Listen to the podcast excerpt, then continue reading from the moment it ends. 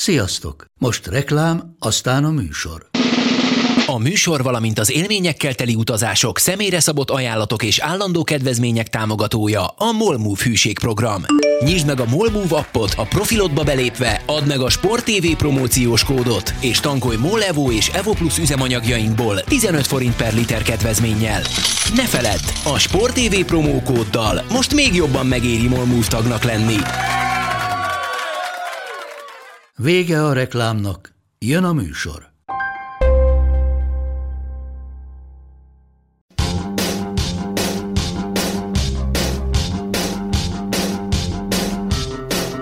Sziasztok, ez itt a Karanténkasz 25. adása. Pontosan pár nappal azután, hogy az EHF törölte a női kézilabda bajnokok ligája négyes döntőjét, melyet Budapesten rendeztek volna szeptember 3-a és 6-a között. Erről is fogunk majd beszélgetni csodálatos vendégeimmel. Itt van velünk Márk. Szia Márk! Szia Galus, sziasztok! Erről. Hogy vagy? Szuperül! Ö, azt kell mondjam, hogy pénteki napon, múlt pénteki volt szerintem az elmúlt egy év szerencsétlensége sűrítve egy 24 órás etapba, kicsivel több, ami azzal zárult, hogy a kinti nyugágyon ott a másfél órát még hajnalban, miután hazajöttem, mert kizárt a barátnőm. Úgyhogy azóta viszont már kipihentem magam, és minden szuper. Őrült erővel vágtam bele a hétbe mennyire termelődött kén a fejedbe a nyugágyban alvástól, vagy az előtt elfogyasztott alkoholos italoktól? Figyelj, az, az volt egy ilyen, hogy, hogy tudod, van ilyen, ilyen kamponvel le lehetne fixálni a, a nyugágyat.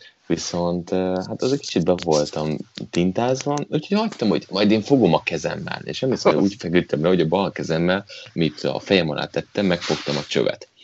Másfél óra múlva keltem fel ilyen fél öt körül, és akkor még hívogattam barátnőt, valahogy fel, felébredt, és akkor bementem, befeküdtem a hálóba, és akkor éreztem, hogy mint egy hajón ülnék, és ugyanúgy imbolygott, úgyhogy reggel felkeltem, nem éreztem annyira jól magam. Örülj neki, hogy Anita már nem vágott ki azzal, hogy már, menj már ki, büdös vagy.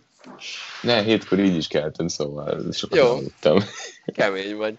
Itt van velünk Budai Zoli is, aki Késett a vonat? Ezért Késett kellett miattad később kezdeni a felvételt? Nem, azért ezt kikérem magamnak, nem miattam kezdtétek később. Ez ki miatt? Tehát, nem tudom ki miatt, Galus. Hát miattad, neked késett a vonat, majd berakom a show az SMS-t, amit küldtél, hogy késik a vonat, később tudok érkezni. Na, lényegtelen, mit csináltál Balatonon?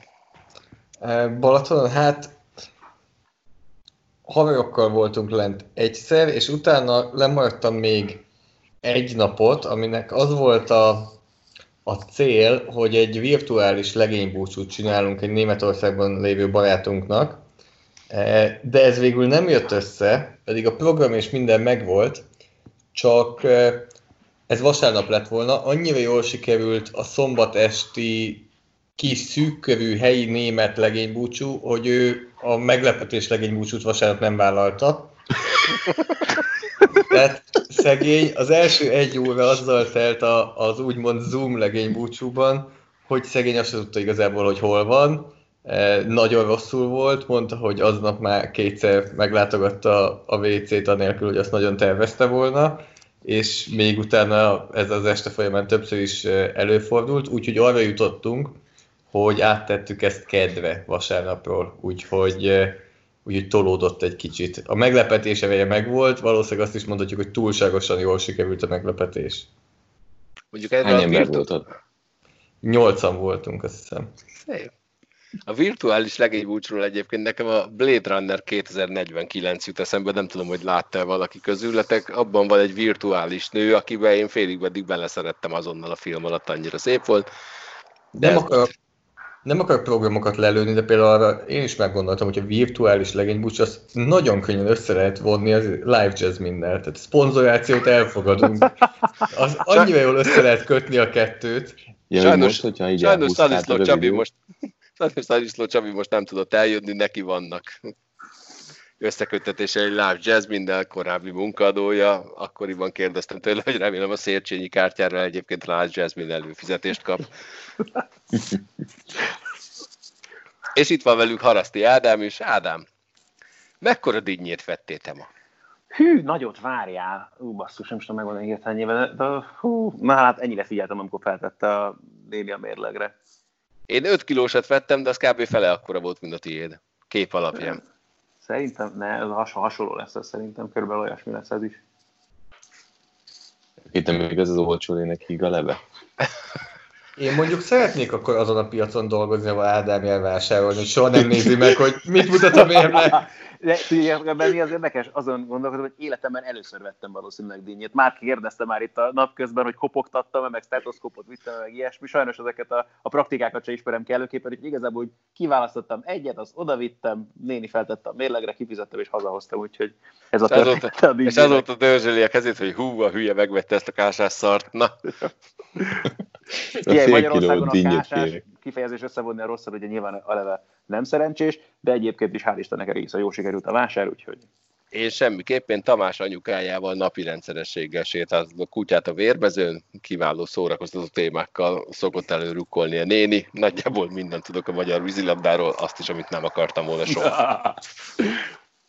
No, ennyien vagyunk ma, ugyanis igazoltan távol van Petúr Andris, aki nyaral, igazoltan távol van Szaniszló Csabi, aki hullafáradt lett délutánra, és azt mondta, hogy ő nagyon nem szeretné, és igazoltam távol van Monc Attila, aki szerintünk csajozik, de ez, ezt vagy töröljük a jegyzőkönyvből, vagy ezt nem mondtam. Igen, én is így gondolom, de na. Viszont térjünk vissza a Bajnokok Ligája Final Four-ra nőire. Elsősorban Márkot kérdezném, aki munkája gyanánt mégiscsak közel van a magyar kézilabdához. Ő mit tud erről a dologról? Természetesen csak olyan dolgokat árulj el, amiket elmondhatsz, de ha olyat is elmondasz, amiket nem mondhatsz el, az nem baj, mert legalább cikk születik rólunk. Jó, hát akkor ugye elmarad a... Vagy akár kezdjél el rajzolni valamit, abból is szokott cikk Igen, most két irányban szakmázunk, vagy ne szakmázunk. Ugye kézilabdához egyáltalán nem értek, és amiről ugye publikusan lehet beszélni, az, hogy nézők nélkül nem lehet ezt az eseményt megrendezni. Tehát szerintem ez a, ez a, a legfontosabb szakmai része, hogy, hogy az alapvetés az volt, ha ezt meg is szeretnék rendezni, akkor ez az esemény csak is nézők előtt uh, szeretné az EAB is megrendezni. A Németországban annyival volt könnyebb a helyzet, amikor arra pakolták a, a férfi Final four hogy ott egy állami döntés generálta ezt, amit nem volt meg, mert itt augusztus 15-ig uh, látunk előre ilyen eseményeknél. És és itt van egy pénzügyi része is, ami, ami nagyon fontos ennél a szervezésnél, amire azért beszélek. Tehát ennek óriási kiadásai vannak, és, és szerintem itt az EHF és a, a, erről videóra is beszélt már, hogy, hogy ilyen gazdasági helyzetben ilyen kockázatot nem akartak ők se vállalni. Mindenkivel akarta ezt az eseményt valósítani, de nagyon sokan gátló hátráltató tényező volt, amiért a végén azt a döntést hozták, hogy, hogy ezt racionál, gazdasági racionalitás mellett nem lehet megrendezni. Szerintem ilyen szempontból értető. Persze a sport érték, a sportolók másképp gondolkodnak. Azért nekünk magyaroknak ez pláne fáj, hiszen a, a győr ott lett volna, és a óriási eséllyel ment volna vele ebbe a Final Four-ba. De hát nekem annyi furcsa dolog van ezzel kapcsolatban, tehát amíg a Fradi meccsen ott vannak tényleg egymás hegyén hátán tizenezren, addig zárt csarnokban nem lehet semmit csinálni, és én már itt sokszor a gazdasági racionalitás, meg a más racionalitást én már teljesen más kontextusban látom nap, mint nap. De egy szó, mint az elmarad, hát jövő év, ami, ami érzékeny lehet azért egy ilyen klubnak, ami tényleg mindent arra épít, hogy, hogy Final Four, és aztán egész évben ez elmarad. Tehát ez játékosként azért nagyon-nagyon fájhat. És több, yeah. több ö, emberről is beszélünk majd. Játékosokra majd még visszatérek, és külön személyes történetekre, de igazából felteszek egy kérdést, amire valószínűleg nem fogsz tudni érdemben válaszolni, de mi változott az elmúlt 12-14 hétben, amikor is bejelentette az EHF, hogy megtartják a Final Four-t ekkor és ekkor, ezen a szeptember 3-ai és 6-ai dátumon, nem volt kérdés. Ők azt mondták, hogy ezt mindenféleképpen meg akarják. Akkor bizonyos szempontból a vírushelyzet, járványhelyzet sokkal rosszabb volt, mint most. Bizonyos területeken természetesen. Mi történhetett most, hogy mégis azt mondták, hogy nem? Mert ugye az sosem volt kérdés valójában, ők való, azt hiszem, hogy ki is mondták, hogy nézők nélkül Final Four nem akarják megrendezni. Akkor is márciusban, amikor döntés hozták, azt mondták, hogy más ütemben zajlott a járvány az országok, országokat nézve. De most, ami, ami, ami van, azt szerintem arra megy vissza, hogy inkább csak erodázták a döntést akkor. Tehát szerintem egy B döntés született, hogy, hogy még, nem mondj, még nem mondjunk le róla, és az azért látszik a férfi vonalon is, hogy, hogy nem akarták akkor kimondani, mert mi történik, hogy a varázsítésszerűen mindenki meggyógyul, és ez a járvány megszűnik, hogy akkor ne az legyen, hogy vissza kelljen táncolniuk egy lemondott rendezvényből, hanem most mi történik akkor, amikor márciusban azt mondta, hogy jó, majd megrendezzük szeptemberben, de most már itt vagy július elején szinte, és egy óriási előrelépés sporteseményeknél nem történt, vagy, vagy már nagyon zárult az időszak, ami alapján lehet bonyolítani egy eseményt. Tehát amikor már júliusban azért elég keményen elkezdett szervezni, ezt utolsó pillanatban már, már még nagyobb veszteséggel tudott csak lemondani. Tehát szerintem itt, itt zárult a kapu, és, és azért az se jó, hogy folyamatosan ott vagy a, a sajtóban, mindenki téged kérdez, a szponzorok téged kérdeznek, a klubok téged kérdeznek, te magadat is kérdezgeted, hogy figyelj, most lesz vagy nem lesz, és szerintem azért ez egy idő után uh, nem jó, és ilyenkor, ilyenkor döntést kell hozni. És ezt a döntést most meghozták, és szerintem ez azért tiszta, mert már senki előtt nincsen kérdője, hanem mindenki látja, hogy oké, okay, akkor most tovább kell menni. És most abban nem megyek bele, hogy ez kinek fáj, kinek nem fáj, de egy tiszta, hogy legalább konkrétan látjuk, hogy, hogy hogyan tovább. Mondok viszont akkor egy közepesen butát, mert így közben szöget ütött a fejembe, amit mondtál azzal kapcsolatban, hogy most akkor az hogy van, hogy szabad téren lehet, zárt térben meg nem lehet meccseket rendezni. Ugye 1955-ben a Paplászló Arénától nem messze rendeztek egy kosárlabda Európa bajnokságot a Névstadionban. Felmerülne akár az emberben ez a kérdés is, mint lehetséges megoldás, hogy vigyünk ki szabad térre egy ilyen esemény. Nem tudom, hogy ez bárkiben felmerült-e, nyilván mondom félig meddig vicc, meg most kezdtem el csak egyáltalán így tényleg töprengeni ezen az egészen, de hogy nem tudom, hogy egyáltalán felmerült-e bárkiben egy ilyen lehetőség. Szerintem nem merült fel, de egyébként boxmeccseket is vittek ki Persze, nyitott hát helyre, sőt, ugyanúgy sőt. is tök jó. Tehát az Wembley rendszeresen a mai napig. Tehát jó kérdés, itt, itt megint a, az, a, az merül fel, és nem tudom, hogy uh, nyitható vagy nem. Tehát egy ilyen olyan megoldást csinálni, hogy az egészet lefedni, tehát vagy egy ilyen tetőt csinálni, mint hogy a boxmeccseknél csináltak, hogyha az eső, akkor ez a őket, ezt nem tudom, de, de érdekes lenne mondjuk itthon nincs olyan stadion, ami nyitható vagy csukható. Tehát ez így ilyen szempontból kiesik, de... Hát nyilván a Népstadion sem volt annak idén, ugye igen, zárható, igen. úgyhogy... Igen, az eső, esőre a B, B megoldás az, az mindig egy érdekes kérdés. Szerintem ilyen nem merült fel, tehát csak a, csak a, a paplászló volt, mint opció mindig is ilyen szempontból, tehát más, más egyáltalán nem jött képbe. Vagy nem hát tudok csak, róla. Egy csarnok jut eszembe, ami nyitható volt, a hó kinyitotta egyszer a Székesfehérvári jégcsarnok tetejét, hosszú munka volt bezárni, nagyjából új tetőt kellett építeni, de visszatérve a kézilabdához, nekem az a fura, hogy lemondják a szeptember 6-ai Final Four-t, miközben egy héttel később indul az új bajnokok ligája szezon. Ő nyilván ott más a sztori, ugye, az, ugye amikor először szóba került az elhalasztás és a Final Four, ugye azt mondták, hogy mindenképpen a női csak akkor fogják megrendezni, hogyha a nézők előtt lesz rá lehetőség. Ha most nyilván ugye elkezdődik a bajnokok ligája, gondolom még nézők nélkül alapvetően, az nyilván ezt a részét megmagyarázza. Persze, hát és variálni lehet gondolom azt, hogy ki a rendező csapat. Tehát az EH bele tud annyira nyúlni a sorsolásba, hogy azt mondja, hogy oké, okay, nézzük meg a vírus helyzetet, náluk kevesebb, akkor ők a hazai csapat szeptemberben.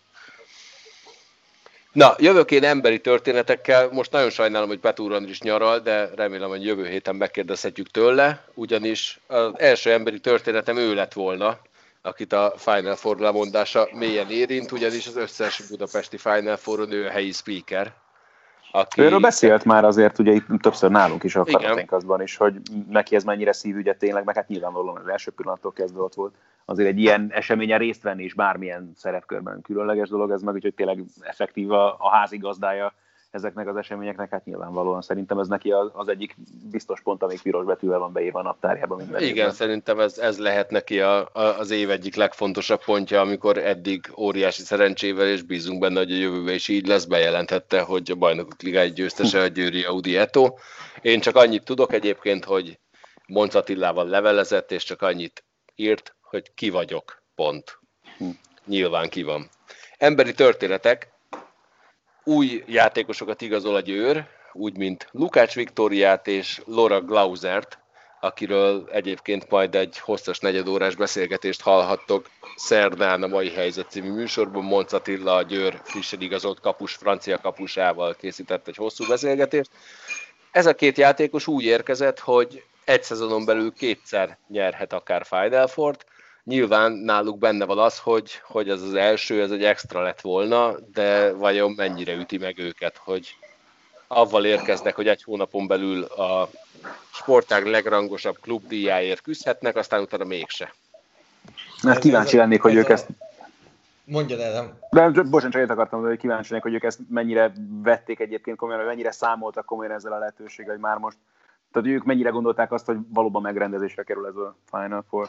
Ö, Klauser, én ott voltam ezen a riporton, és Glauser azt mondta, hogy ő azért igazolt Győrbe, mert neki egy dolog hiányzik. A gyűjteményéből ez a bajnokok ligány győzelem, semmi más nem érdekli, és szerint ezt itt lehet megnyerni, és hogy ez egy óriási áldás, hogy, hogy viszonylag rövid idő alatt ezt akár megteheti kétszer is.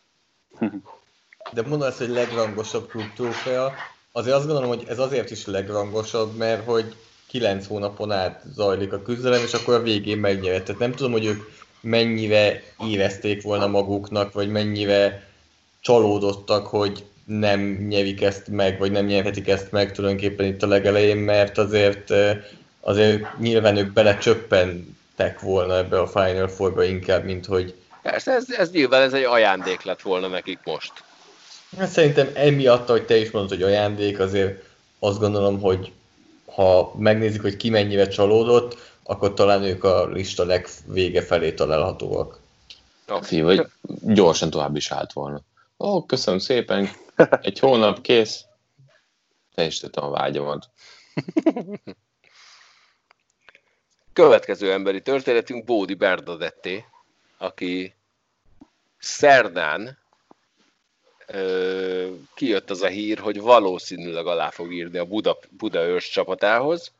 Csütörtökön alá is írt a Moira Budaörs csapatához, pénteken lemondták a Final Four-t. Tehát ő egy nappal azelőtt igazolt el a Bajnokok Ligája címvédő György csapatából, hogy az EHF lemondta volna ezt a négyes döntőt.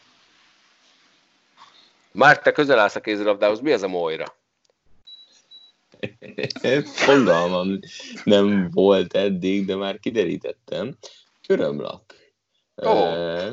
Vagy körömlaping is minták is vannak hozzá, lakzselé, úgyhogy nagyon... Téged is szponzorálnak? Nem, bár Még akkor, nem. De még szponzorálhatnak, igen. De majd amikor eljutunk oda, hogy a kislányom kifesti a lábkörmevet, akkor majd írok nekik, látod, hogy van mindenféle steampunk, meg ilyesmi dolgok női csapathoz női termékdukát szokták mondani, úgyhogy jól van célozva. Szerintem, inkább az a kérdés, hogy vajon ő, ő, ő ráérzett erre, vagy sem.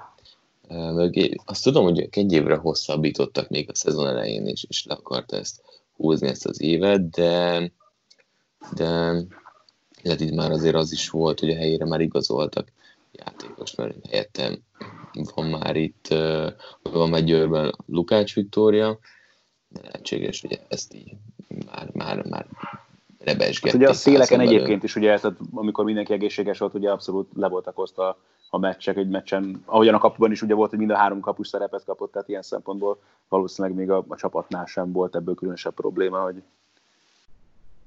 eddig, eddig, eddig és nem tovább. Hát igen, ez egy nagy kérdés egyébként, hogy a, a Hát mondhatjuk azt, hogy a világ legjobb kézilabda csapátánál vagy saját posztodon második, harmadik, vagy elmész valahova, ami hát, sokkal alacsonyabb szintet képvisel, de ott első játékos vagy, melyik a fontosabb neked. Hát ő azért... persze függ, függ azon, hogy pályafutáson melyik szakaszában vagy. Igen, azért ő korábban volt olyan sérülések miatt oda visszajátszott mérkőzéseket Final Fourban. Ezt ő... most külön ki is emelték most az Etónál, amikor ugye elköszönt. Az, Megemlítették. Az, az, az ilyen szempontból azért neki, neki nagyon nagy szerepe volt több győzelem, győzelemben is, de is már 35 felé halad. Gondolom, itt már azért más célok is vannak, hogy még sokat játszom, meddig játszani tud. Hát még nyilván ebben az is benne van, hogy gondolom Budaörsön is úgy voltak vele, hogy akkor jó lenne, ha már előkezdeni el a felkészülést, hogyha tényleg ugye össze tudna szokni a csapattal. Nyilván sokat számít ez az időszak, és nem tudom egyáltalán, hogy néznek ki most. Ugye a győriek most kezdték el az edzéseiket végül, szóval, hogy neki most tulajdonképpen a győriek is tettek így ezzel egy nagy gesztus meg szívességet, hogy már most el tudott menni. Negyedik emberi történetem, Katrina Bulatovics, aki korábban szeptember 30-áig hosszabbította meg a szerződését, hogy még ezen a Final Four-on részt tudjon venni. A Final Four törölték, Bulatovicsba bejelentette visszavonulását. Ez meg szerintem egy kicsit hasonló ahhoz, amiről már beszéltünk is, akik eh, úgy voltak, hogy egy utolsó nagy dobás lehet a 2020-as olimpia, és, és már nem tudják beletenni azt a plusz egy évet, hogy 2021-ben újra, újra megpróbálják, és az előbb mondtam ezt a listát, akkor talán ez a kategória, akik a legmagasabban lehetnek, akik a legcsalódottabbak lehetnek a, az események miatt. Hú, igen, amikor még, így, még úgy vagy vele, hogy na még egy évet e, megnyomsz, mert ezt még bírom, aztán egyszer csak az, hogy az év ez elszáll. Fú, hát ebben nagyon nehéz belegondolni, tehát így, így fél amatőr sportoló fejjel is, hogy azt mondják, nekünk, és, és ezért nálam is ugyanígy megvan, hogy ha kijutunk, a, vagy feljutunk a, az EB-re, az első szintre, akkor tökre játszani még ott. És kipróbálnám, hogy milyen tényleg Európa legjobb csapataján játszani. De most az egész csúszik, még egy év, és, és ezzel együttben még tanácstalanság is került mellé a képbe, hogy, hogy mikor lesz az, mert a világbajnokság is kavarodik, és ilyesmi, és nem látod azt, hogy akkor mikor is jöhet el majd az a szansz, feltéve, hogyha ha feljutunk. Igen, már neked két héttel ezelőtt érkezett egy kérdés, de azóta sajnos nem voltál. Akkor még az arról szólt, hogy mi lesz a HFL-lel. De akkor valójában téged is meg tudlak kérdezni, hogy neked ez a teljes szezon kiesik. És Igen. nem tudjuk, hogy a nemzetközi szintű verseny, amit most az imént említettél, az Európa bajnok is elejtező, az, az hogy folytatódik majd tovább? Hát most az a mondás, hogy ezt az egészet átpakolják egy évvel későbbre. Tehát minden mi se történt volna, 2021-ben rendezik meg azokat a mérkőzéseket, amit 2020-ban játszottunk volna le. Jelenleg semmi más nincs, csak annyi, hogy egy évvel tolódik. Ez viszont azt már nem tudják megmondani, hogy mi lesz a, azzal a, a következő Európa-bajnoksággal, pont azért, mert pont úgy volt ez kitalálva, hogy az Európa-bajnokságon sejtezők úgy kvalifikáltak volna a világbajnokságra, hogy az egyik építse a másikat, viszont ez egy ilyen láncreakcióban nem tudják, az viszont hogyan fog majd alakulni a későbbiekben. Én idén már nem játszom, tehát én jövő tavasszal a következő HFL-ben fogok játszani.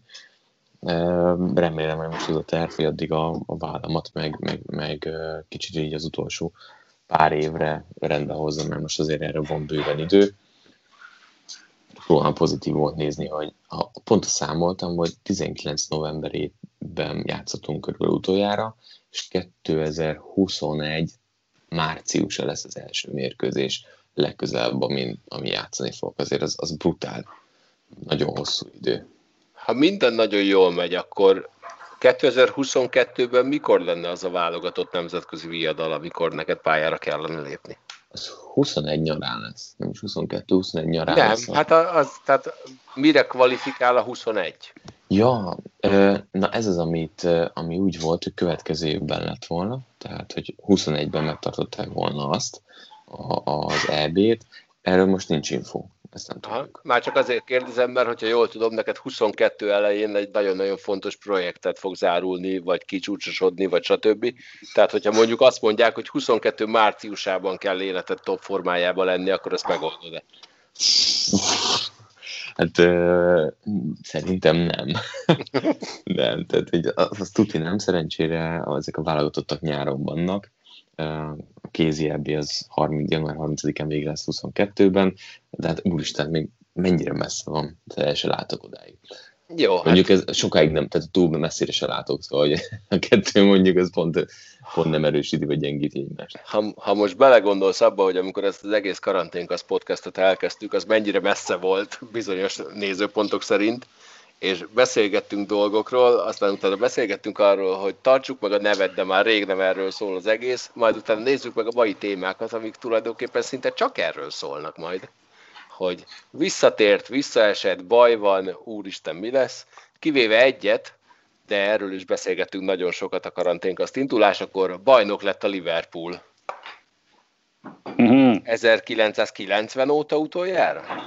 Vagy először? Így van. Először? Hát Először így van, igen, igen. Tehát igen, ugye, igen. ugye arról beszélgettünk annak idején, hogy, hogy befejezzék-e bajnokságokat, vagy hirdessenek, hirdessenek bajnokat most, vagy fejezzék be normálisan, és akkor mindig a Liverpool volt az indok, hogy nehogy az legyen, hogy, hogy tör, tördik a bajnokságot, mert hogy ez a csapat hosszú évtizedek óta először oly, olyan erőnnyel vezet a bajnokságba, hogy az valami egészen felháborító. Személyes élményeim közül annyi, hogy én nagyjából a 80-as évek közepén néztem először és nagyjából utoljára futballt, akkor a Liverpool éppen a toppon volt, aztán utána egy nagyon rossz emlékű bajnokok Európa, bajnokok Európa, bajnok csapatok Európa kupája döntő után eltűntek a nemzetközi porondról is, meg a bajnoki cím közeléből is. Mit jelenthet egy ilyen csapatnak, hogy újra bajnok lesz?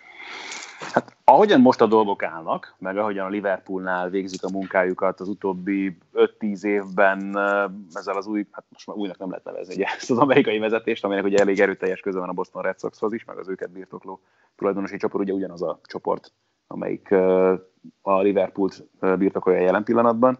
Szóval az alapján nem kizárt, hogy egy olyasféle dinasztia kezdődik most a Liverpoolnál, mint amilyen volt mondjuk tényleg a Manchester Unitednél, akiket pont ez inspirált egyébként, amikor ugye Ferguson megérkezett a 80-as évek közepén, ugye ez volt a legendás mondat, amelyet hozzá kötnek, hogy le kell rúgni őket a nyomorult csúcsukról, most próbáltam szépen fordítani magyarul azt, amit ő mondott annak idején.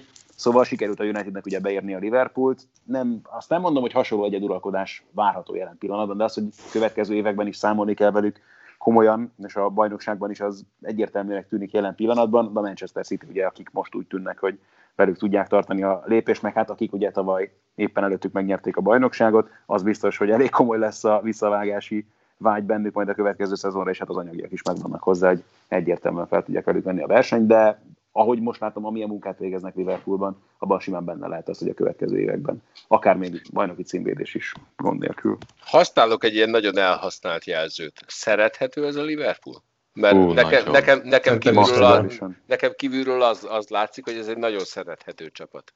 Iszonyatosan. Mondják a srácok. Abszolút. Szerintem is. És én ez- azt gondolom, mondja Zoli. És összevonom azzal, Galus, amit az előbb kérdeztél, hogy mit jelent ez neki. Én szerintem az egyik legjobb ilyen sportos, ünneplős videó volt az, amit a Liverpool kitett. Hát én Twitteren láttam, de azért nem lepődnék meg, hogyha az kim volt.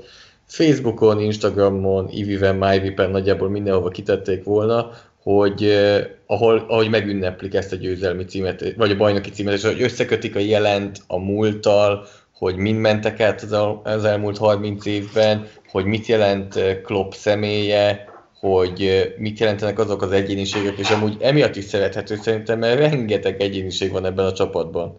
Tehát akár merre nézünk a pályán, mindenhol látsz olyat, aki, aki valamivel, valamiben különbözik az átlagtól. Kezdve a vezetőedzővel nyilván. Igen, tehát ő adja meg a karaktert, és, és azt tetszik az egészben, hogy lefelé építkezik, a többiek pedig, pedig követik őt, és, és átvették ezt a szellemiséget. És az, ami ebben a csapatban nagyon, hogy beszéljünk itt a Cityről, mint aki felveti a versenyt. Nem, nem tudja felvenni már csak a, a filozófiája miatt sem. Tehát ez a Liverpool, ez nem 500-700 millió euróból lett összepakolva. Ezek a játékosok szerintem egytől egyig itt lett, itt, itt van a legjobb formájuk, tehát nem játszottak másik csapatban jobban, mint hogy a Liverpool van, és ezért is lehet nagyon szeretni, amellett, hogy azért szerintem hosszú idő után tehát megreformálták a futballt, egy olyan látványos, kombinatív, élvezhető futballt hoztak, hogy, hogy végre nem hazabeszélve, nem csak a Real Madrid, meg, meg Real Madrid játszott ilyen szép futballt, Kicsit majd beszélgetünk még majd később a Real Madridról, jó? Azt hittem, hogy az, hogy nem csak a Real Madrid, meg a Real Madrid Castilla. Igen. De nem, de tényleg, hogy, hogy engem visszacsalogatott a nem Real Madrid bajnok ligája és egyéb mérkőzésekre a tévé elé, mert, mert élvezett nézni a futballt, amit játszanak. Azért nyugtass meg, hogy a Real Liverpoolon azért még a Realnek szurkoltál. Jó, na, hát igen, vannak ilyen esetek, de, de ettől a csapattól ki lehet kapni. Amúgy Ez- ez kicsit vitatkoznék veled abban, hogy valóban egyetértek, hogy a filozófia az, az nagyon jó, de azért szerintem kijelenthetjük, hogy ezért ebből a Liverpoolba is bőven tettek pénzt. Tehát az elmúlt években oké, okay, nem az a szint talán, mint a City, de azért annak is köszönhető, hogy a Liverpool elmozdult onnan, ahol volt, ami inkább a bajnokok ligája helyezések alja, vagy akár még lejjebb, onnan elmozdult ebbe az irányba azért az a befektetések is, tehát mondjuk Alisson és A befektetés a jó kifejezés, és azért emlegettem hogy az FSG-t, a Fenway Sports Groupot, akik ugye birtokolják a Liverpoolt, mert az első pillanattól kezdve az látszott, hogy ők befektetésként tekintenek erre az egész. Hogy a City-nél más a helyzet, ott azért, ha úgy tetszik, egy marketing gépezetnek egy nagyon fontos eleme maga a klub, és csak öntik bele a pénzt, és nincs is arról szó, hogy ennek meg kellene térülnie. Itt van az, amit ugye mondhatok az előbb, hogy a Liverpoolba, aki érkezett, és aki ennek a csapatnak a tagja, az mindenki jobb játékos lett gyakorlatilag azóta, amióta itt játszik, itt dolgozik. Már csak azért is, mert ugye egy valódi edző van a csapat élén Klopp személyében, de hogy tényleg az egész klubot, az egész csapatot úgy építik fel, hogy ez egy befektetés, aminek meg kell térülnie, és nem egyszerűen csak öntjük ki a világba a pénzt. Én a Fenway Sports Groupnak még egy befektetést szeretnék ajánlani, egy szél- és esővédőt szeretnék a Fenway Parkra, amikor kör, körbevezetik az embereket, akik a, a Fenway Park túrára befizetnek, hogy ne csapja a tarkójukat agyon a szél. De te nemrég voltál ott tényleg. Ja, igen, a Márk is ott volt, ő is fázott. Ú, nagyon, Jézusom. Egy helyen fáztam jobban az elmúlt pár évben, az pedig a... Foxborough, két nappal később. Igen. Jaj, mennyit fáztam még az atórán. Lehet, hogy mondjuk, hogy nem egy ilyen tavaszi jackibe kellett volna elmennem, ezt, ezen sokat gondolkodtam már azért. Mindegy lett volna, hogy mivel jössz. Igen. Mit jósoltok ennek a Liverpoolnak hosszú távra? Itt most Nagyon jó ahogy korban vannak, nem? Az biztos, persze, igen, igen, igen. Hogy a csapat átlag életkor az tényleg az ilyen 27-8, tehát hogy abszolút az az időszak, amikor egy futballistának a csúcs teljesítményét tudnia kell leadni, úgyhogy itt még a következő néhány évben ezeket a szinteket simán kellene tudnia tartani elméletileg ennek a csapatnak. És amit Ádám mondott a City-ről, azért, hogyha a City-nek fönnmarad ez a két éves bajnokok ligája eltiltás, azért az nem biztos, hogy ők fönn tudják majd tartani ezt a keretet. Tehát ilyen szempontból a Liverpoolnak lehet, hogy nem hogy nehezebb, de könnyebb dolga lehet majd. De hát lehet, hogy olyan hatása lesz, mint a Chelsea-nek. De Bruyne, De Bruyne mondta, hogy akkor ő nem, ő nem fogja kivárni a két évet itt. Hát legjobb korban van. Persze lehet, hogy ezt a Fanway Sports Groupot kellene befizetni minden csapatnak, vagy felajánlani magát minden csapatnak, amelyik nagyon régóta nem nyert bajnoki címet, ugyanis a Boston Red Sox ugye 86 év után nyert bajnoki címet, tizenvalahány évvel ezelőtt, most a Liverpool is hosszú idő után. Ajánljunk olyan csapatokat, akik nagyon-nagyon-nagyon régen voltak bajnokok egy viszonylag jó kezdet után, és beszéljünk arról, hogy hol vannak ők most, és mennyi esélyük van arra, hogy, hogy esetleg bajnoki címet nyerjenek. Dobtok NFL-es témát az elején, vagy jöjjök én hokival? Ahogy szeretnéd. Mondok én. Szóval nem Mondjál olyan... te? Mondjál Nagy... te? Úgy kezdtem, hogy, hogy megnéztem az első Super Bowl-oknál, hogy, hogy kik nyertek, és nagyon gyorsan mondtam, én, én, én végeztem is, úgyhogy a New York Jets-et hoztam e, ilyen szempontból, akik a harmadik Super Bowl-t tudták megnyerni. Ez 1969-ben volt, és, és azóta a Super Bowl nem nyert a New York Jets, és azt kell, hogy mondjam, hogy szerintem jelenleg ezzel a szakmai stábbal olyan messze vannak attól, hogy Super Bowl sem, mint Makó Jeruzsálem, de tényleg. Én a múlt héten hallottam egy podcastot, ahol a Jets edzőjét 32-nek rangsorolták a 32-ből. Igen, és az a két hülye, aki ezt, ezt gondolta, szerintem uh, Kivételesen lehet, hogy igazuk volt? Igen, igen. Van egy rém rossz vezetőedző, egy, egy, egy förtelmesen kellemetlen védelmi koordinátor, a Greg williams aki a Bounty Gate-ben egy, egy kiemelt szerepet töltött be. És, és hát most az hogy Woody Johnson szemében egy, egy, egy nem túl jó tulaj. Uh, úgyhogy a New York Jets az, az mindig ö, ott tartja a másik New Yorki csapat, a Giants azért összepakol ezt azt, ők pedig folyamatosan szenvednek, és, és legközelebb még, még Bud sanchez jártak a, a Super Bowl közelében. Majd a Gary Véner csak megveszi őket. Sanchez legalább eljutottak odáig egyébként, hogy összehoztak egy olyan fickót, akit legalább a divat magazinok címlapján lehet mutatni, mint Broadway Joe-t annak idején, tehát legalább bajnoki szinten megvoltak addig. Ehhez képest nem vetted észre, amikor előtted állt. Nem, ugye abba, abba, abba az a kóba. Meg biztos nem volt rajtam szemüveg, és azért tartottalak, hogy láss helyettem. Nem nézel ilyen magazinokat. Csak ja, egyébként igen.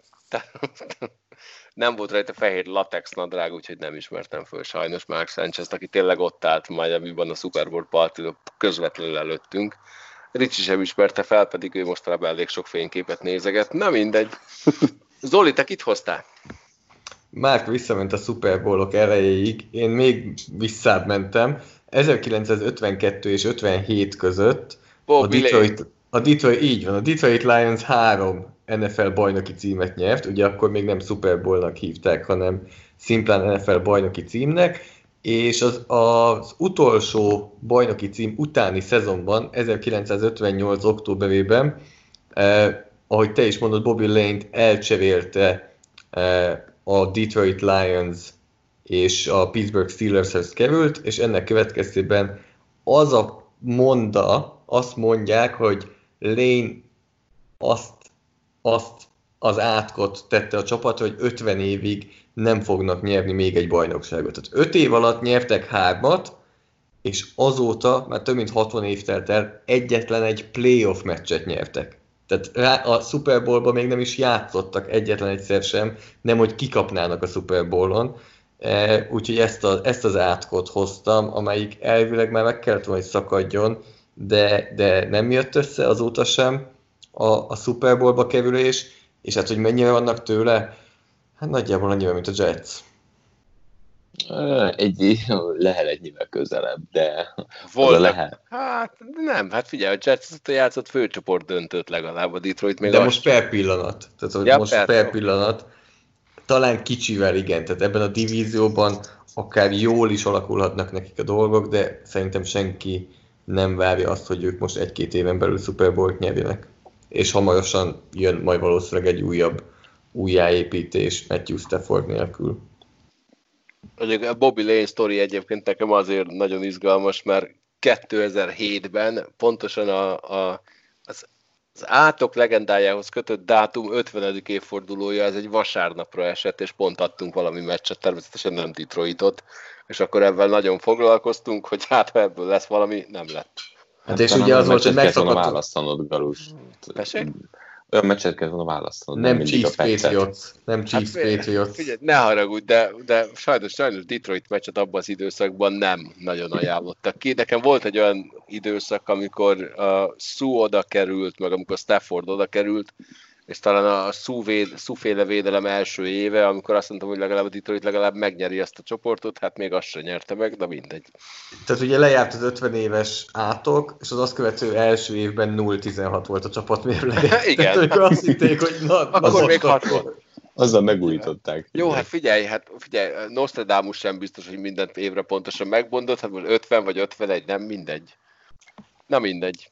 Én egy hokis témát hoztam egyébként, a a világ legegyszerűbb csapatát, a Toronto Maple Leafs-et, amelyik utoljára 1967-ben nyert bajnoki címet, előtte rengeteget, azóta az égvilágon semmi. Tehát ott van egy alapító csapat, amelyik évtizedek óta az NFL legér, NHL legértékesebb franchise-a, és 53 éve nem nyert bajnoki címet, de legalább ilyen címeket a saját arroganciájuk és borzasztó hozzáállásuk miatt így simán bezsebelnek, hogy 2002-ben például a legjobban gyűlölt NHL csapatnak választották őket, és ők azok, akik amikor elkezdenek valamit normálisan felépíteni, hogy oda viszik általános igazgatónak Brandon shanahan aki legendás, oda viszik vezetőedzőnek Mike Babcockot, aki tényleg a világ összes csapatából bajnokot vagy olimpiai bajnokot faragott, akkor náluk derült ki Babcockról az, hogy igazából egy borzasztó fej, és ki kell rúgni a csapattól, mert abszolút vállalhatatlan a viselkedése a játékosokkal szemben. Úgyhogy az, hogy a Torontóból mikor lesz valaha csapat, azt nem tudom, de mondjuk hozzáteszem zárójelbe, hogy én nagyon örülök, mert a Torontó szurkoló ismerőseimet legalább nem kell egy évig hallgatni, hogy milyen jók voltak, így legalább mindig, mindig legalább csönd, ők legalább csöndben vannak. És amúgy ugye hasonló, még egyet hozzátennék, azért a Cleveland Browns az szinte ugyanez, mint a Lions, hogy amielőtt Super Bowl lett volna a Super Bowl előtt, a 15 év alatt nyertek négy bajnoki címet, azóta Super Bowl-ban sem voltak, és az, hogy ők mennyire vannak közel? Nagyon. Hát ugye mi már, múlt, mi már múlt nyáron megmondtuk Márkkal, hogy ők már a Super Bowl kapujában vannak. Ez egy Nostradamusos dolog. Mi is megmondtuk, csak lehet később jön. Igen. Nem tudjuk mikor, de majd érkezik. Kicsit hasonló sztori a Maple Leafs, ez a New York Knicks egyébként az NBA-ben, ők 73-ban nyertek utoljára. És ugye az annyira volt régen, hogy Phil Jacksonról sokat beszélgettünk ugye itt a karanténkaszt Akkor elején. meg játszott, Ja, igen. így van, annak a csapatnak a játékosa volt.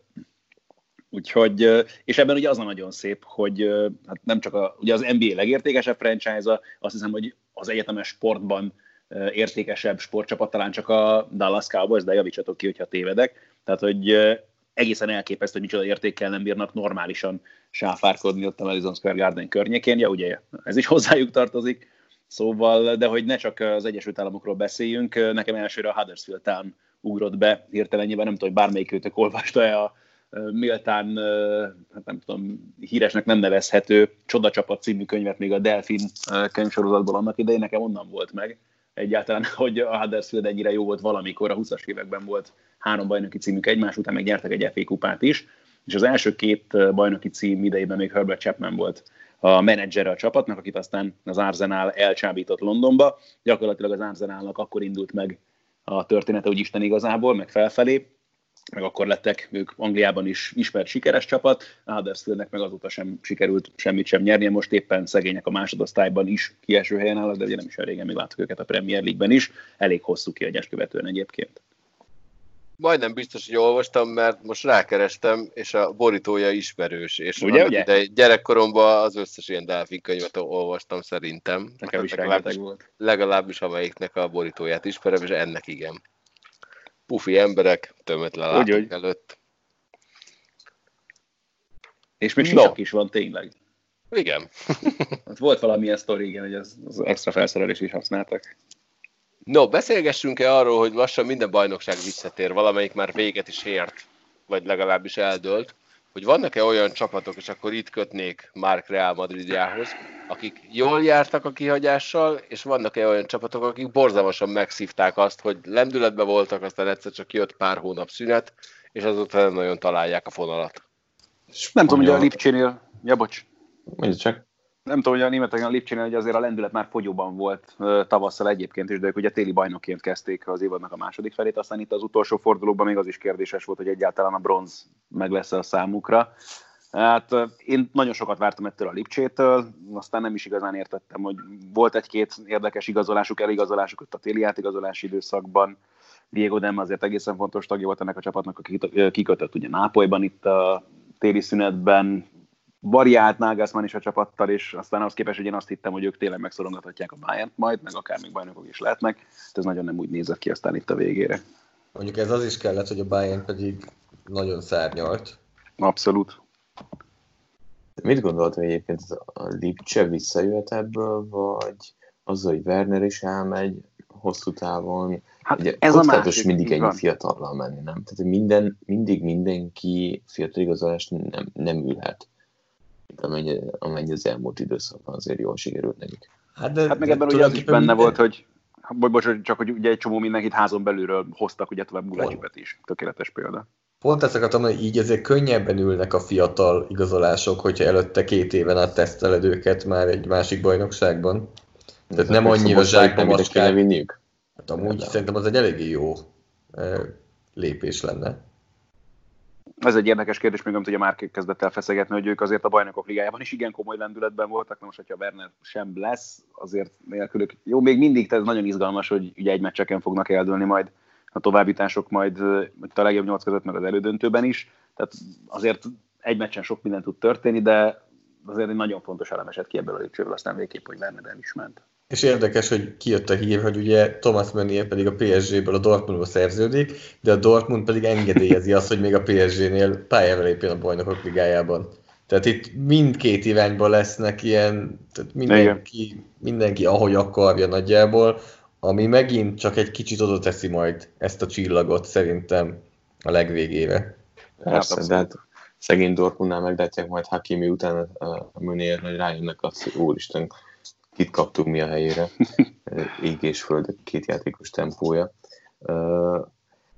Én pont azon gondolkodtam, hogy amúgy szinte nem tenné a bajnok ligának, hogyha visszatérnének az egymecsesre. Úgyse fognak meg tök nagy nézettség, meg tévé, meg ilyesmi, de hogy a major sportoknál és az NFL-nél pont ez a, a plusz fűszer, hogy, hogy nincs visszavágó. De szerintem annyiban vitatkozom, hogy az NFL-nél 32 csapat az szinte 32 ugyan, ugyanolyan pénzt hoz be, de egy UEFA-nak nem mindegy, hogy mondjuk a Porto vagy a Dinamo Zágráb elbuktá, elbuktácsol a döntőig, mint hogyha a nagy csapatok életben vannak. Tehát szerintem inkább, meg... inkább nem a pénz, hanem így, így uh, izgalom, az izgalom. nézettség, tehát ilyen, ilyenekre én, tavaly, az... én nagyon sokáig például amellett voltam, hogy törőjék el az idegenvelő gólok szabályát, mert hogy mennyire hülyeség, meg már az idejét múlta, meg már ugye messze nem ugyanolyan idegenben játszani egy csapatnak, mint volt az akár a 60-as, 70-es években. Plán az zárt kapuk mögött. Hát az meg végképp. Viszont pont ez a tavalyi Ajax Tatanem párosítás mondata azt hiszem, hogy jó, oké, igen, sok minden van abban, amit én itt sokáig hajtogattam, de azért ez mégis nagyon jól nézett ki, úgyhogy nem biztos, hogy kell bántani ezt a rendszert. Fene tudja, izgalom az így is van nyilván benne alapvetően, úgyhogy eh, meg, meg meccseket veszítünk vele nyilván, hogyha csak egyetlen meccsen dől a továbbjutás, úgyhogy Beszéltünk már a, ki, a 2003-as Milán Inter döntővel azóta az én is azt gondolom, hogy az idegen belőtt gólok nagyon is kellenek oda. És akkor kéne két NFL mérkőzés oda visszavágó? Úristen, kell, kell még szereznem egy TD-t, mert van még 5 perc hátra? Hát de amúgy is szerezzél egy TD-t, ha 5 perc van hátra, amikor egy meccs van, és éppen négy pontos hátrányban vagy. De még egy, amikor még 14 pont, kikaptam az első, és még vezetek héttel, és kell még szerezem egy tét, és nálam, de most tényleg ilyen nagyon elrugaszkodó dolgokról beszélünk, de nem köszönhet ugyanez vissza mondjuk egy NFL szinten, csak azért, mert megszoktuk azt, hogy egy meccsen dől el? Én, én nem, nem tartom elképzelhetőnek. Ja, meg hát ugye, meg ugye a, ezt, ezt mindig látjuk amúgy, hogy game planningben mennyire más. Tehát, hogy a 7-9-es Rams minden egyes évben meg tudta verni a Super Bowl aspiráns Seattle-t, mert hogy kétszer játszottak egy évben, és sokkal jobban ismered azokat a csapatokat. Tehát a második meccsen annyira ki, fog, ki tud jönni, amúgy mondanám azt, hogy az edzői kvalitások közti különbség, de igazából bármi, mert a Ramsnél azért nem gondolom, hogy Jeff Fisher féle Rams jobb edzőkkel rendelkezett, mint a Pete Carroll féle Seattle, de az, az ilyen ismétlések talán a, a leghíresebb, vagy az elmúlt tíz évből számomra a legemlékezetesebb, amikor a Patriots megverte 45 3 a Jetset az alapszakaszban, és utána kikapott a rájátszásban. Tehát szerintem a visszavágós rendszer ilyen szempontból is nagyon furcsa lenne.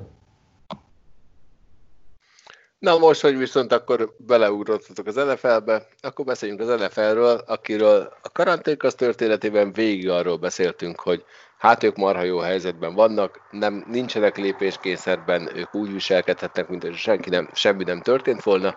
Az NFL törölte az előszezon nyitó Fame meccset, ami egy Dallas-Pittsburgh lett volna idén. De valójában az, hogy a meccset törölték, az senkit nem érdekel, mert törölték ezt már a lockout miatt, törölték ezt már a pályaállapota miatt, de törölték a beiktatási ceremódiát is. Tehát szépen lassan az NFL is szembesül azzal, hogy adott esetben törölnie kell dolgokat a vírusfertőzés miatt. Egymásra várunk? Ha persze. Nem, én, én átvárok. Nem, ez volt oh, a drámai csend, köszönöm. kivágok. E, te rám vársz, meg a vonatra is, úgyhogy e, egyébként pont azon okay, gondolkodtam, most hogy... még mindig nem vesztettek semmit. Segítek. Valójában... De már ott van. Már nagyon ott van. Tehát, nem, hogy, tudod, tudod, mit nem vesztettek? Eddig a meccseket törölték, ami valójában, valljuk be őszintén, az égvilágon senkit nem érdekel, hogy a Hall of Fame game-en ki játszik. Tehát e- ekkor kantonban összegyűlik az NFL színe java, beválasztják azt a pár embert, aki abban az évben be, bekerül a, a hírességek csarnokába, ők az aranyszínű telesportzakójukban mondanak egy beszédet, megkapják a, az aranyszínű fejszobrukat, amit betesznek, majd mellékesen játszanak egy meccset, ami szerintem még azokat az embereket se érdekli, akik ezt közvetítik. Tehát még mindig nem vesztettek semmit, de már megjelent az, hogy valamit már törölniük kellett, ami eddig nem volt rájuk jellemző. Vagy... Tehát valóban valós dolgot nem vesztettek, de azért ez egy szimbolikus valami, amit vesztettek, és innentől pedig ez egy első dominó, ami kérdés, hogy mi az, amit majd magával ránt, vagy mennyire, oké, okay, ez maga nem fog semmit sem magával rántani, de hogy mi az, ami követi majd, mert abszolút arról is vannak plegykák, ugye, hogy a négy alapszakasz meccsből csak kettőt rendezzenek meg, és akkor csak két hét Előszezon. Arra gondoltam elnézést. Oké, okay. de semmi baj, de ez még mindig senkit nem érdekel. Tehát ugye törölnének négy előszezon meccset, az se érdekelne senkit szerintem. Ha, hát ebben nem vagyok biztos. Tehát a, a csapatok, a játék minősége, a csapatok felkészültsége, eleve azért az előszezon, még akkor is, hogyha nem fontos, semennyire sem, az így elkezdi felépíteni az étvágyát a szurkolóknak. Ott a Hard sorozat, és azért az így megágyaz az alapszakasznak, még akkor is, hogyha tényleg nem igazán fontos, de, de hozzá tartozik. Tehát ott van, benne van az egész körítésben, és ugyanilyen a Hall of Fame meccs is, hogy igen, nem számít igazából, de fura, hogy nincsen ott. Hát tavaly mondjuk annyira rossz Fame meccset kellett közvetíteni, Denver Broncos meccs volt, úristen, na ott azt éreztem, hogy, hogy erre nincs szükség. Tehát ez ez a, ez a rossz oldala, ilyesmiben be lehet nyúlni. Pedig de... láthattad, láthattad Drew Lockot, aki úgy hallom, hogy ez a legjobb irányítója lesz idén. Igen, igen, nem tudta eltalálni a csapattársát sem, de az ott kicsit már javult a helyzet, bár annyira nem sokkal, de, de pont ez, ez az, hogy, hogy ez az építkezés, meg mennyi minden más. Tehát egy, pont arról beszéltünk mai podcastban az Olival, hogy, hogy az a játékos, akinek ezek az edzőtáborok vannak arra, hogy ők meggyőzzék a, a vezetőedzőket, hogy a szűk keretben is megmaradjanak. Ez nem biztos, hogy így megmarad. Nem tudom, hogy lesz-e változás ebben, hogy bővebb kerettel mennek majd az Még nem tudjuk, hogy mi a következménye, de ez tipikusan az, ami, ahogy én szoktam vagy ülni most, amikor karanténkasztalunk, hogy az elején így hátradőlök, kényelmesen, aztán mondjuk, amikor olyan téma van, akkor kicsit előrébb ülök, és akkor elkezdek itt, itt feszengeni, meg, meg kényelmetlen érezni magam. Pont ez történt ott is, hogy jó, jó, jó, eddig tök jó dolgunk volt, csak pont az, amit most mondták, hogy hány hónap telt el, és, és annyi nem javult a helyzet, Amerikában ez pláne így van. Tehát ott most több államban is komoly probléma van ismét, és ez nem javít a helyzeten. Ez a számomra annyira elszent dolog, ez a keretbővítés. Tehát, hogy bővíted a keretet, több játékosod van, adott esetben pótolni valakit, hogyha pozitív tesztet mutat ki, de hát most mi van akkor, hogyha egy Dishon Watsonnak pozitív, pozitív a tesztje, vagy DeAndre Hopkinsnak majd a gyakorló csapatból helyettesíted őt valakivel? de nem még csak sorolhatok ez. embereket, David klasszok... Bakhtiari, hogy ne is csak klasszisokról, vagy elkapókról beszélünk, vagy egy Justin Tucker, tehát egy Baltimore Ravensnél a liga legjobb rugója helyett az utcáról beküldesz egy rugót, mert hogy ő, ő koronavírusos. Tehát ez a nem. gyakorló csapat bővítése nekem ilyen szempontból kicsit furcsa. Ez olyan, mint a foci meccseken, hogy három csere vagy öt csere lehetőség. Tehát én inkább ebben látom azt, hogy meccsen belül, vagy akár szezonon belül mennyi játékost használsz, mennyi sérülés lesz, úgyhogy sokkal kevesebb, vagy gyengébb edzettségi állapotban, futball állapotban lesznek ezek a játékosok. És nyilván megcsinálják a maguk edzését, de, de teljesen más, amikor futball edzéseket végzel, mint amikor nem. Ez ugyanaz, amikor elkezdik csökkenteni a, a kontaktokat edzésen és társai. Azért érződött az, hogy több sérülés volt, és több felmerült a téma. Szerintem inkább csak ilyen szempontból, hogy igen, ne ne a top játékosat be mondjuk a, a special teamben, hogyha elkezdenek hullani, mert, mert a szezon sokkal ö, rövidebb felkészülési időből állt. Én nem tudom, hogy most hátradőlt állapotban vagy, vagy már előredőltél. De felteszem a karanténkasznak egy viszonylag gyakran feltett kérdését most újra. Ki lesz egy új England Patriots irányítója? Én megálmodtam, de mondja Zoli. Zoli megálmodta. Egyébként Zoli tényleg megálmodta. Ha esetleg valaki nem tudja, a New England Patriots egy éves szerződést veterán minimummal, tehát nagyon pénzzel nem járó szerződést kötött Cam Newtonnal, a Carolina Panthers korábbi MVP irányítójával, akit Sanyi például borzasztóan utál, mert egy tumultózus jelenetnél nem ment le a labdáért. Hát most neki van egy Nick foles meg egy Mitch trubisky sőt Nick Folesért még trédeltek is, még Bill Belichick tényleg apró És Nick Foles kb. 20-szor annyit keres az évben, mint Ken Newton. Aki MVP volt. Tehát ez az egész, tehát nem tudom, amikor elmegy Bill Belichick vásárolni, és benéz a pénztárcába, és benne van 500 forint. És akkor így uh, vár a Tesco-ban van ez a, a pillanat, amikor zárás előtt egy órával már elkezdik 40% vagy 50%-on adni a pék sütiket. De tudod, hogy azért ez még attól még finom, meg tök jó benne a töltelék, meg ilyesmi. Szerintem ez történt itt is, hogy, hogy, hogy tudták, hogy, hogy nekik jól jön Cam Newton, csak rohadtul nem volt rá pénzük. Cam Newton meg nem akarta más csapat kezdőnek, úgyhogy ez a házasság ez így, így történt meg, és szerintem ez egy teljesen eh, win-win szituáció. Egyik bizonyítani szeretne, a másiknak pedig eh, a tapasztalatlan irányító elé ott van egy híd, aki egy évben tényleg eh, kezdő lehet. Nem tudom, mit gondol a Patriot, szerintem pont azt, amit korábban gondolt más ilyen típusú játékosoknál, hogy miért ne. Szinte nem buknak semmit. De milyen típusú? Engem igazából ez érdekelne, mert egy csomó helyen azt olvasom, látom, hogy azt mondják, hogy majd csak megtöri. Ez a csávó szerintem emberileg nem volt egy problémás valaki. Egyáltalán nem. Tehát Egyáltalán nem. Most Tehát azért nem értem, mindenki azt mondja, hogy majd ő megtöri, meg mi töri, meg nem vesz fel makkos cipőt zokni nélkül, és akkor a Sanyi sokkal nyugodtabb lesz, vagy... Szerintem az ilyen tévképzetekből indul. Uh-huh. Szerintem amit már gondolt az az, hogy máshonnan kitett veterán játékosok, tehát a, hát, akiket igen, próbáltak korábban. A Márkot értettem. Én igazából ja. azt láttam, hogyha megjelent ez, megjelent ez a hír Twitteren, Facebookon, bárhol, akkor a hozzászólásoknak nagyjából a 60%-a arról szólt, hogy na majd a Beli csak megtöri ezt a csávót, és akkor majd ez rendes lesz. És így oké, okay, de valójában szerintem ebből, ebből a fickóval semmi baj nem volt. Hát itt most Veszélyes nem a akarok, játék stílusa, de... Nem de... akarok visszautalni a korábbi hetek témáira, de szerintem ott, ott lehet keresni ide a megoldást, amivel beszéltünk már többször, az jelenleg Amerikában zajló folyamatok. E, nem, például nem vagyok benne biztos, hogy ugyanekkor elutasítást kapott volna, hogyha leszerződteti a Patriots Johnny Manzelt, és akkor pedig sokkal inkább beszélünk ugye erről, de tényleg nem szeretnék egy újabb héten belemenni ebbe a témába. Johnny hát bele fogunk, ne aggódja. Johnny Manziel pontban jelentette be, hogy valószínűleg a futball karrierjének vége.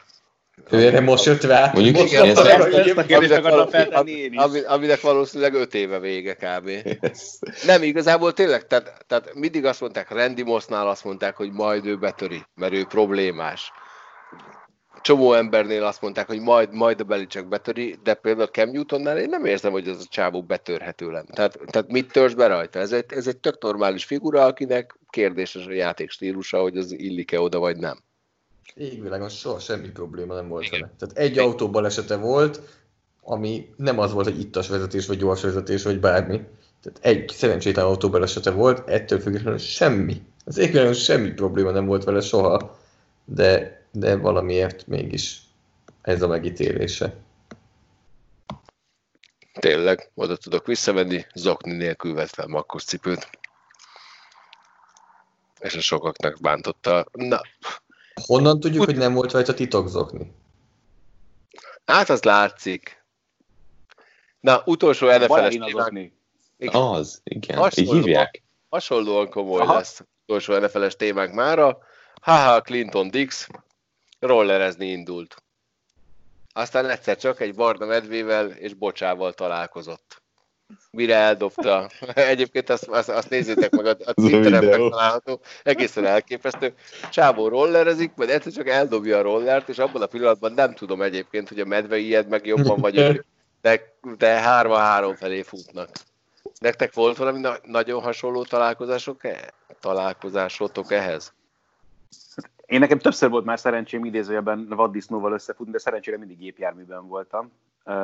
De ez, ez eléggé bent volt már a városban egyszer. Nem az a sztori egyszer hallottam, hol voltam, amikor ott a déli környékre is letévett egyszer egy vaddisznó. Igen, akkor találkoztam de... vele én is, nekem is ez lett én, a sztori. Én nem akkor találkoztam, itt a, azért feljebb van a Folyondár utcában jöttünk már, hát nem volt annyira késő este sem egyébként, azt hiszem, hogy ilyen hát, 10 óra környéke volt, de azt, úgy azért volt igazán jó pofa, mert először egy rókát vettem észre, aki így ment át előttem a kereszteződésben, és néztem, hogy na hát, na hát, ideig lemerészkedett a rókakoma, nagyon vicces, de aztán megláttam, hogy a vaddisznó borogat egy kukát egy sarokkal odén.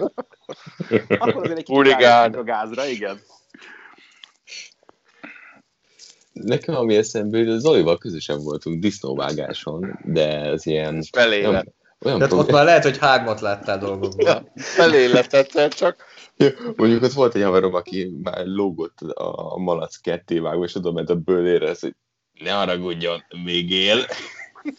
De, de, de, de, nem is ezt akartam mondani, hanem előző este mi úgy gondoltuk, mert előző este volt szállásunk, hogy hajnali négy környékén, ez ilyen hegyoldal, nem, hol voltunk Zoli, te foglaltad a szállást?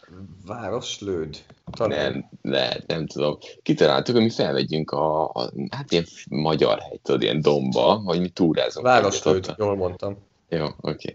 Okay. Elmegyünk túrázni még hajnalban, mert ez milyen jó lesz. És, és akkor emlékszem, hogy iszonyatosan be voltunk rúgva, és az erdőbe mentünk, és akkor egy ilyen, hát majdnem nem tudjuk, hogy ezek őzek voltak, vagy szarvasok, de egy ilyen kettő-három így elrohant öt méterre tőlünk, így a full sötétben, hát azt mondom, hogy a szar is megállt bennem konkrétan, de, de ez volt az, amikor így, így rohadtul megértünk, mert a semmibe egyszer csak a csöndben, a csöndbe, amennyire tizenpár uh, eléggé alkohollal meghajtott ember ott közleket a sötétben, és elrohant mellettünk. Firtelen szerintem többen kihoznottunk abban a pillanatban.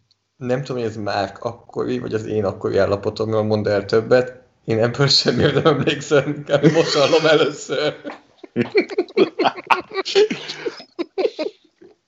De remélem fotók is vannak, amikor rémült arccal mutogatsz. Jaj, mi az? Jaj. Majd Szép. elmesélem, lehet mást is kell neked újra. Igen. Elképzelhető. Ajaj. Majd egyszer adásban légy szíves. Utolsó témára fordulunk, vagyis hát nem utolsó kettőre, mert azt gondolnám, hogy mielőtt bármikor ráfordulunk az NBA-re, beszélgessünk már egy kicsit az Adria Tour tenisz versenyről.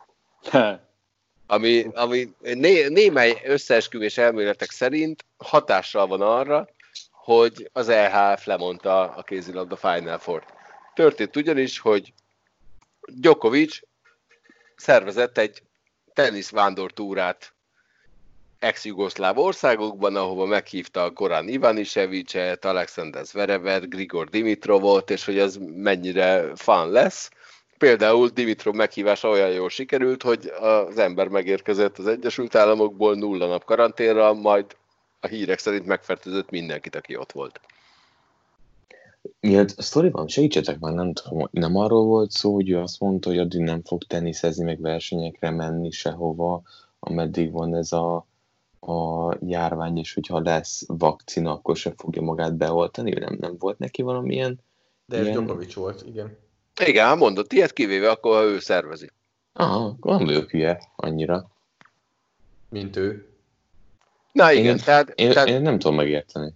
Tehát Djokovic teljesen széjjel barmolta ezt az egész környéket, Goran Ivanisevic pozitív tesztet produkált a végén, Alexander Zverev nem produkált pozitív tesztet, de óriási önfeláldozás. Elment azért bulizni Monakóban. Igen, óriás, de előtte óriási önfeláldozás, önfeláldozást tanúsítva kiírta, hogy hát akkor én önkéntes 14 napos karanténra vonulok, majd másnap mindenféle posztokat rakott ki az Instagramra, hogy így, így meg úgy bulizik Monakóba. Biztos, és nem mondta, hogy mikor kezdi a karantént. Ja, az igaz. és hát akkor Jokovic számlájára írhatjuk azt is, hogy nem sokkal az egyik, az Adria Tour egyik állomása után elment, és úgy gondolta, hogy a, a, az NBA sztárral Jokic elmegy egy kosárlabda meccset néztek? Nem tudom, mi volt a sztori, de ebben ugye az a különösen érdekes, hogy Jokicsról hónapja keringenek olyan fotók a neten, ami látszik, hogy mint a kb. tényleg élete formájában lenne, tehát úgy van leszákásodott magához képest, de akkor is, tehát ő azért tényleg macilaci kettők volt eddig körülbelül a pályán, de most ami képet lehetett róla látni, az alapján nagyon úgy nézett ki, hogy tényleg odafigyelt magára, meg a karantén belőle a jobbat hozta ki. Hát ezek szerint akkor nem tudom, jön majd az igazi karantén is. Igen, tehát jelen pillanatban úgy néz ki, hogy az NBA egyik nagy feltörekvő sztárja, Nikola Jokic, a Denver Nuggets játékosa, Covid pozitív lett az egyik. Hát mondjuk azt, hogy djokovic való ölelkezés után, úgyhogy nagyon szeretném, hogy nem térne vissza Denverbe, és nem fertőzni meg a Colorado Avalanche tagjait, mert ők is a Pepsi Centerben edzenek. Úgyhogy meggyilkolhatja Djokovic az egész európai sportot, és adott esetben így rosszat tehet a Djokovic ezzel a tornával az NBA-nek is akár. Hát azért közeledünk, ugye most már egy hónap van hátra konkrétan az újrakezdésig elméletileg.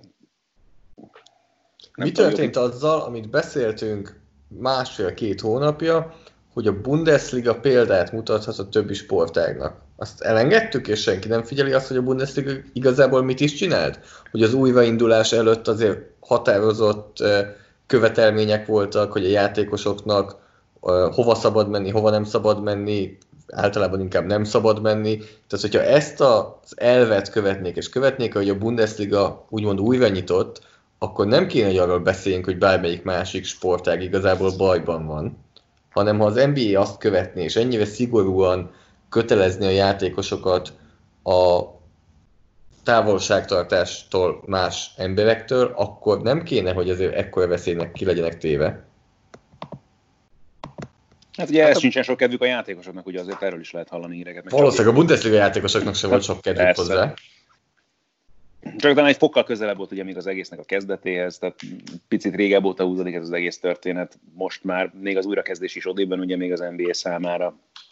Nem tudom, hogy nagyon sok ilyen hírt lehet hallani, hogy egyre több játékossal kapcsolatban, hogy egyáltalán ugye, akik nem is akarnak visszajönni és játszani már itt az újrakezdés alkalmával Hát szóval tehát már így is nehéz valószínűleg rávenni egyáltalán a játékosokat, hogy akarjanak egyáltalán játszani, és ez nyilván tovább nehezíti, és hát így sem lesznek egyszerűek a körülmények, de az biztos, hogy a Bundesligánál ugye elég komolyan vették ezeket a dolgokat, és nagyon szigorúan kezelték. Volt olyan, hogy edző például Heiko Herlik nem ülhetett le a kispadra meccsen, mert ugye kiment okosan uh, fogkrémet venni egyik este a szállodából, és ugye ez abszolút megsértette a karantén szabályokat.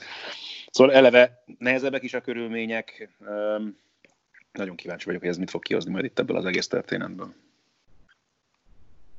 De akkor eljutunk oda egy pontra, hogy egyre rosszabb és rosszabb lesz, hogy telik az idős játékosok annál kevésbé fogják elfogadni? Meg szerintem sokan abban bíztak, hogy, hogy ahogy hogy elkezdődik ez az egész, hogy így van, hogy egyre könnyebb lesz majd a helyzet. Hát az Egyesült Államokban most pont azt látjuk, hogy ez nem egészen valósul meg, pontosan azért sem, ahogyan az emberek hozzáálltak egyáltalán ugye a vírusnak a terjedéséhez. És hát itt ugye lehet a legfelsőbb szinteket is emlegetni sajnos az államokban.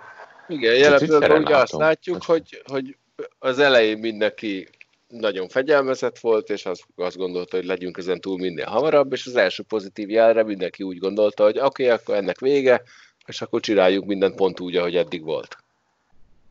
Pont ezt akartam mondani, hogy Twitteren, hogy követem bizonyos embereket, akik inkább focival foglalkoznak, hogy nagyon sokan panaszkodnak erről, hogy, hogy nagyon linken kezelik ezt az egészet Amerikában, csak a maszk szinten is, hogy felveszik-e vagy sem. Ami, ami azért eléggé megkökkentő, másfelől meg egyáltalán nem meglepő. Hát igen, de ez nem kell Amerikába menni, és nem kell focistákat keresni, hogyha itthon felszállsz a metróra, akkor itt is találsz olyat, aki nincsen maszk, pedig kivel írva, hogy kötelező. Hát most akkor a boltokról, meg így van, meg a, a egy bármilyen étteremben, ahol ugye szintén mindenkinek kellene hordani. Tehát a jó esetben csak az orruk lóki, van, aki csak felhúzza az állára, azt, már végképp nem tudom megérteni, hogy minek. Tehát, hogy Igen. ez így az legalább Sokan azt mondják, hogy az a bajuk, hogyha az órára húz és van a szemüveg, akkor bepárásodik rögtön. Ez igaz, ez abszolút így van. És ugye erre hát, nincsen. Kivéve, nincsen. hogyha jó maszkja van, ami zár az óránál, akkor nem párasodik be a szemüveg. Ez is igaz. Ha szarmaszkod van, akkor az párásodik. Na, térjünk rá az utolsó témára, ami az egyik kedvencem lesz, ugyanis csak feladatokat fogok nektek, nektek osztani. A jelen pillanatban az NBA bejelentette azt, hogy kezdeményezi azt a lehetőséget, hogy az újraindulás esetén a Black Lives Matter mozgalom és a jelen pillanatban Amerikában zajló mindenféle szociális dolgok miatt megadja a lehetőségeket a játékosnak, hogy a családnevük helyett mindenféle szociális üzeneteket pakoljanak ki a mezükre. Tehát legyetek szívesek, közvezítsetek le nekem egy NBA jelenetet úgy, hogy az emberekre nem a nevük van írva, hanem valami üzenet. Hát végül is ez hasonlót már láttunk ugye az NBA-ben Ronald Testnek köszönhetően, aki egyszer csak átkeresztelte magát Meta World Peace-re. Na, Egyébként a, a legutóbbi információ vele kapcsolatban, most megint más a neve egyébként, ezt most csak utána kell nézni, Meta Sandyford Artest jelen pillanatban neki a hivatalos neve. De Azt ő házasodott? De ő egyébként megváltoztatta ténylegesen a nevét? Meg, vagy csak meg, a... meg. Abszolút, abszolút. Azt tudom, hogy, hogy Méhes Gábor Zümi a precíz, ő azt mondta, hogy ő leszarja, hogy ezt a csávót most úgy hívják, hogy Meta World Peace, ő akkor is Ronald Testnek fogja hívni. És ha nem is akkor üzlet, de úgy megemlíthetjük Csedo Csoszinkót is. akinek szintén szezonok közben sikerült nevet változtatni, de most már hiszem visszaváltoztatott a Chad, Chad Igen. Johnsonra. Ő, ő újra Chad Johnson, igen. De például, tehát oké, okay. tehát gondolj bele abba, hogy LeBron James-t innentől kezdve BLM-nek fogják hívni. És akkor azt mondod, hogy fú, BLM, hogy bemerte a dudaszó pillanatában, és akkor majd gondolkozol azon, hogy oké, okay, de ez most melyik BLM volt? Igen, tehát meg valószínűleg volt, az hogy lesz BLM Junior, BLM, Igen. BLM The Third. Körülbelül, körülbelül ne- 43 BLM fog játszani az NBA-be, de mi van például azokkal a játékosokkal, mint például Cody White, aki egy afroamerikai játékos a Chicagóban, hogyha jól Így van, így emlékszem, van. és hát neki ebből a szempontból adott esetben a neve akár üzenet is lehetne, de neki pont ebből a szempontból érdek, érdemes lenne megváltoztatni a nevét, nehogy bárki azt gondolja, hogy ez egy üzenet. Hú, ez már, ez a bonyolult, igen, ez ilyen, mint a, és akkor make love, not war-nak a technikai hibája, és akkor ez nem ilyen sportszerűtlen Ez, magatartás, ez akkor nem ez rossz így- egyébként, ezt én megvettem. De figyelj, tehát ősz, őszinte leszek, én azt gondolom, hogy ez egy napig vicces, de ennél hülyébb ötletet én még életemben nem Ezt én hallottam. értem, hogyha még azt mondanák, hogy mondjuk a mezek aljára írjanak fel valamit, vagy tehát hogy az, hogy a, a nevük hely, hát, na, nem tudom. Igen, mert az, az működik, mint hogy a, az NFL-ben is van az, amikor a cipőjükre e, festenek és különböző alapítványokat, e, e, meg betegségre hívhatják fel, betegség elleni küzdelemre hívhatják fel a, a figyelmet az NFL játékosok, tehát lehetne ilyen irányba is elvinni ezt. E, miért pont a név? Ugye ez az, az, azért ér- érdekes most, mert elméletileg ezeket a meccseket nézők nélkül rendezik majd. Tehát semmi már, ne, az sem biztos, hogy helyi műsorközlő lesz, aki bemondja, hogy Jóska Pista szedte a lepattanót, és akkor Feri dobta a, a két pontost, akinek Attila adta a gólpaszt. De például ti, kommentátorként mit néztek, nevet vagy számot? Kosárlabdában mondjuk az a szerencsés helyzet áll fenn, meg pláne, hogyha igen, most az archív meccsek ilyen szempontból mondjuk sokat tanítottak, meg ott azért jobban hagyatkozik az ember, a, amennyiben látszik egyáltalán a messz feliratra, vagy egyáltalán a messz számokra inkább.